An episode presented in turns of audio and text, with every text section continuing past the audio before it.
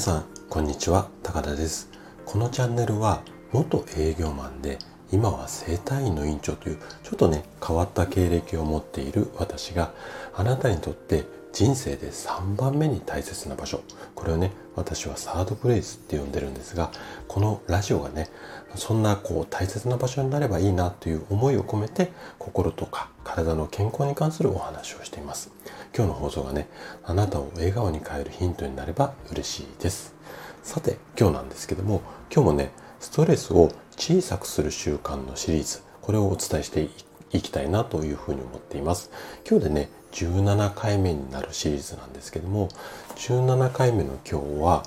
美術館だとか博物館に行ってみませんか？こんな話をしていきます。でストレスはね解消するのではなくて溜め込まないようにすることっていうのがすごく大切になります。今日の話もねあなたのストレスを小さくする習慣の一つの、まあ、ヒントとなれば嬉しいです。じゃあね早速こう本題の方に入っていきましょう。あのコロナになってからね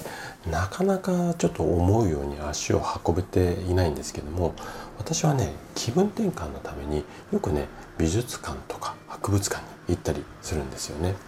であの一度でもねそういったこう美術館だったり博物館に行ったことある方ならあの経験あるとは思うんですけれどもこうゆったりとした物静かな雰囲気であったりだとか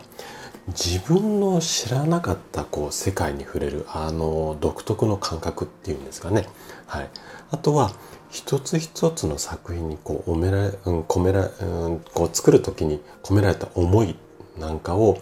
こう感じ取れると思うんですね。まあ人それぞれ感じ方って違うとは思うんですがでねこんな本物の芸術に触れることで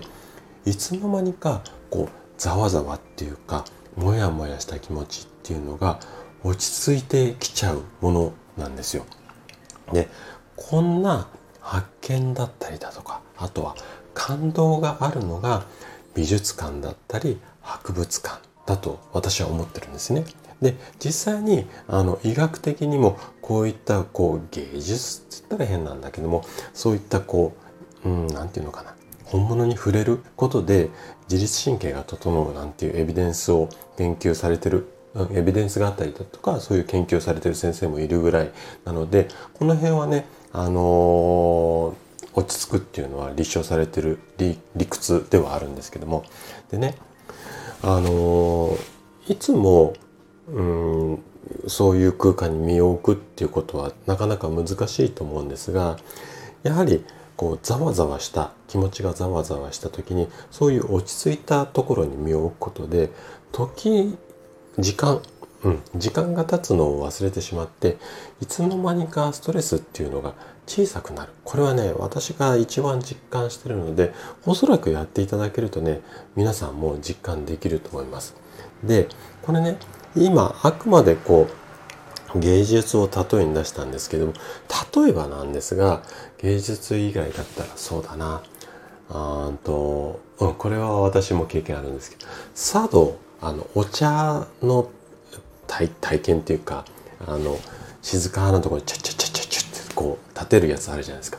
ああいうやつでも結構落ち着いてくると思うんですよ。なのでそういったこう落ち着いた空間とか本物の空気感こういうところに身を置いてこうストレスを小さくするこんな習慣っていうのもあの身につけていただけるといいんじゃないのかなというふうに思います。はい。ということで今回は美術館だったり博物館に行ってみませんか？こんな話をさせていただきました最後まで聞いていただいたあなたがですねストレスを小さくする習慣これを身につけることで心地よい毎日が手に入ります、えー、今日の話がねあなたのヒントになれば嬉しいです。それでは今日も素敵な一日をお過ごしください。最後まで聞いていただきありがとうございました。